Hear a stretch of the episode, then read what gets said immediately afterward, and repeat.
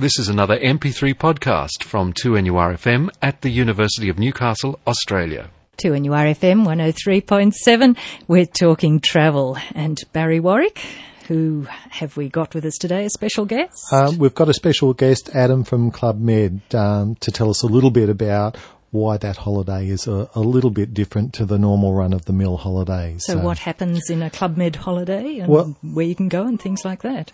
Exactly. As opposed to going and staying in, in an ordinary hotel.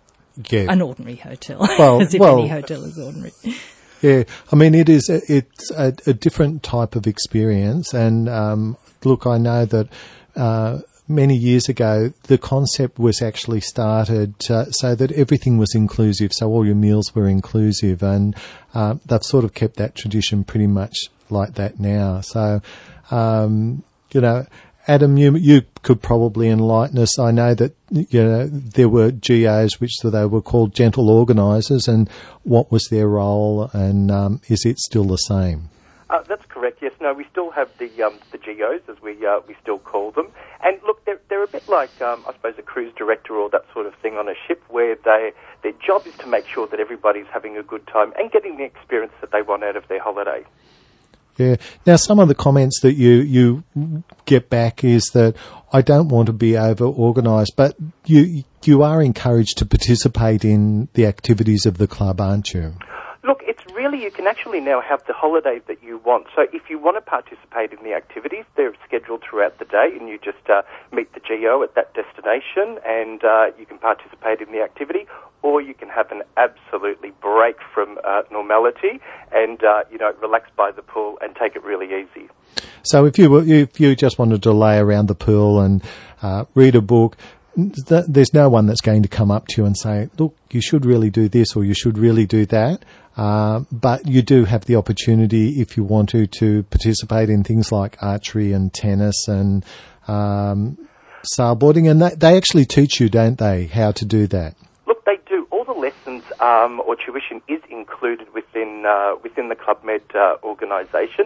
But you know, there are other things like you know a beautiful guided walk through uh, uh, you know through the national parkland or those sorts of things. So we do have activities that do cater for everybody as well. Yeah. Now, when it originally started off, the concept was that there was no money ever in the club, and you used the bead system.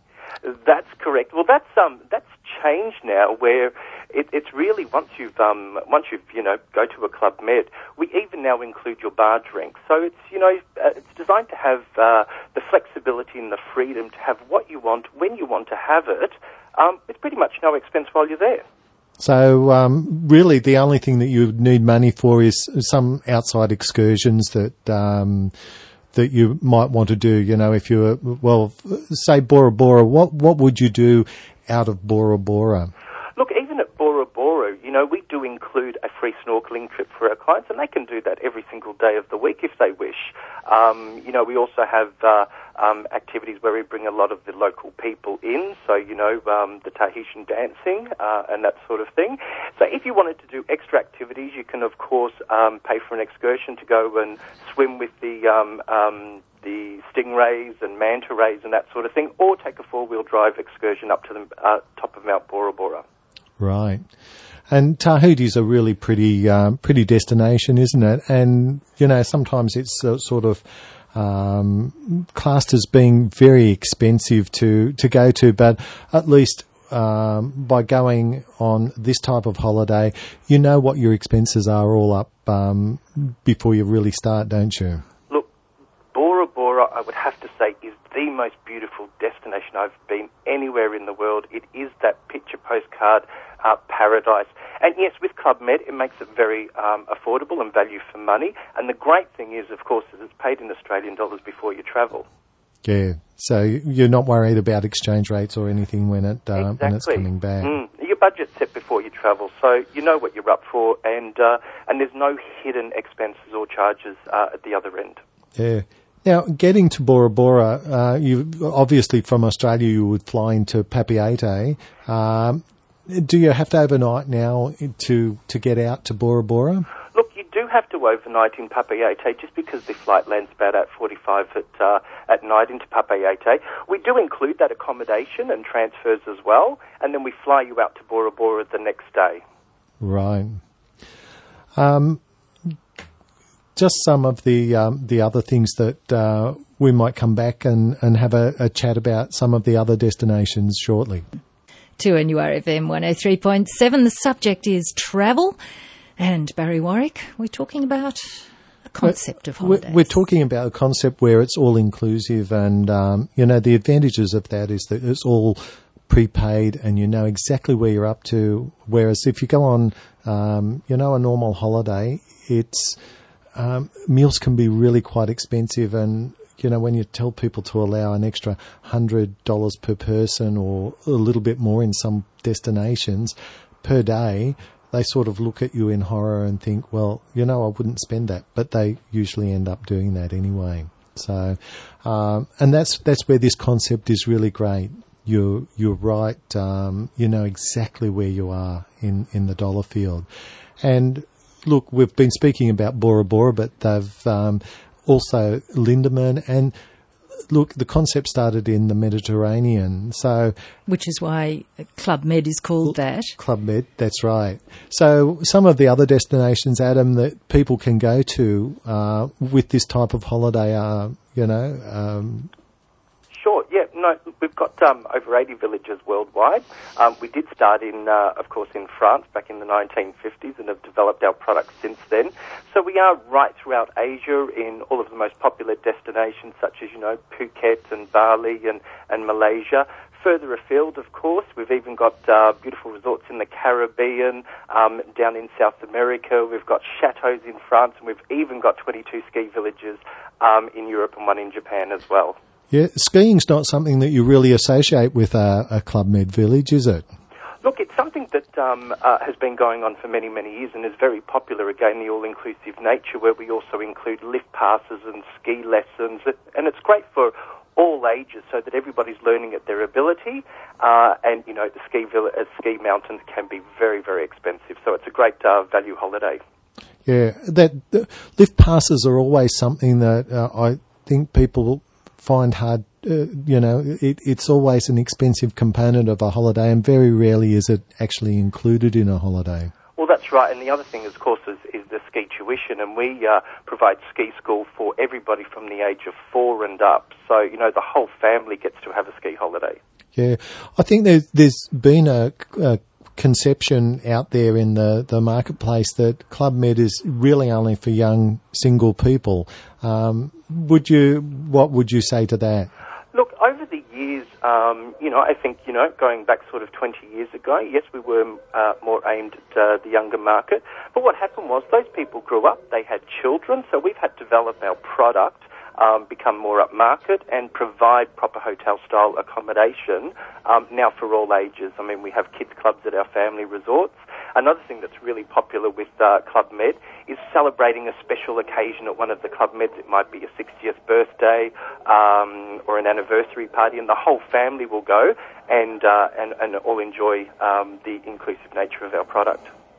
Yeah. Now, with the um, the the kids club, um, is there an age that you don't cater for, or some some clubs actually cater uh, for four and up, and and others go down to babies, or just where do you sit in that area? Mm, look, we do have different types of resorts, and it really depends on the location around the world. We do cater from the age of four months um, at some of our um, family resorts. Primarily, I would say from the age of two, definitely, where we have the petite club, and then from the age of four, we have the mini clubs, and then go into teens clubs as well. Right. So, um, you know, if parents really want to get the kids off their hands, they can have a really great time. The kids can have a, an even better time, um, and everyone ends up fa- being fairly happy by the sound of it everybody's getting what they want out of the holiday, and it's really nice for a family to go away and say, you know, the kids are having a great time. It's educational, it's fun, and it's interactive. The parents can also relax and have a little bit of downtime, and then they have the time where they all come together uh, and enjoy it as a family as well. Yeah, I noticed. Look, the the other all inclusive holiday is a, a cruising holiday, and um, I, I guess I'm finding now that particularly on some of the American cruises. Uh, that you've got the grandparents taking their children and grandchildren away, so that the the whole uh, family is is sort of involved. Are you finding that sort of trend happening as well? Popular, and you know, with uh, a lot of people, you know, living in different places around the world, you know, the, the family may have spread out and living in London. They quite often choose a Club Med destination as a midway point, and so, you know, maybe the children and, and, and the grandkids will come down into, say, Cherating Beach in Malaysia, and the grandparents will fly up there, and they'll always meet somewhere midpoint and have that beautiful experience together. Very, very popular these days. Yeah. No, look, I, I think that's been very informative, and um, thank you for you know the, your time today. It's a pleasure. Thank you so much. And that's Adam from Club Med, and no, telling us all about uh, all-inclusive holidays. Do you normally find that you're expected to tip on some of these all-inclusive holidays? So tipping um, would be an extra cost. Tipping's really important, particularly in the cruising. Um, tipping is is often well, the shipping companies are starting to, to try and include it in the fare, but you pay your fare and then it's usually something like $10 a day uh, to cover the, the, the, tip. So they're trying to make it a little bit easier, but uh, it, it, it's still that awkward thing for Australians.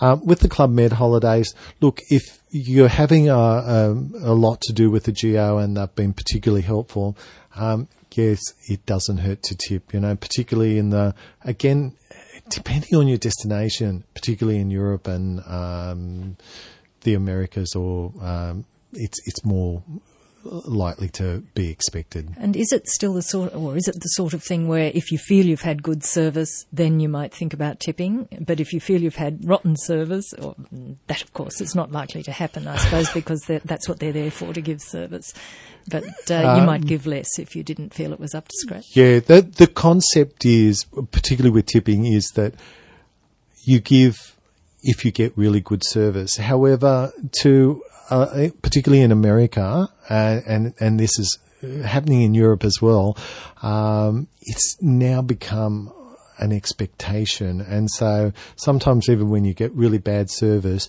there'll be a lot of pressure put on you, um, on you to tip. And, and basically their wages are, are so low. Look, um, last year when I was in America, um, they were being paid something, some of the waiters were being paid $2.50 an hour. So they, they really did need the tips to, to actually make ends meet.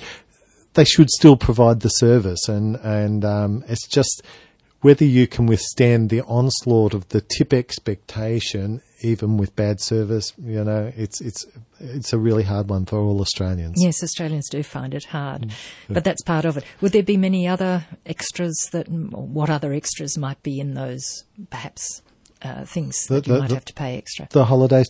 Um, well, Club Med, for example, really the only extras that you're paying for uh, now are any outside excursions, any souvenirs that you might may want to bring back for people. Cruising, cruising, they basically it's your shore excursions that you're paying extra. Um, believe it or not, they quite often have restaurants that um, are open outside the normal restaurant times. Why anyone would need to eat then, but you would then pay pay on some of the cruise lines for that. Um, sometimes they had better restaurants that you actually pay a surcharge to attend. So, uh, pretty much. Um, cruising, there there are probably a few more extras, and all, also your drinks, obviously on on cruising. Um, and they have art auctions and things like that, which they try and get you to part with your money on. yes, a good opportunity, I suppose. And that's Talking Travel for today. Yep. Thank, Thank you, Jane. Thanks, Barry Warwick. And of course, we'll be back after the one o'clock news next Friday. Talking Travel on 2NURFM 103.7.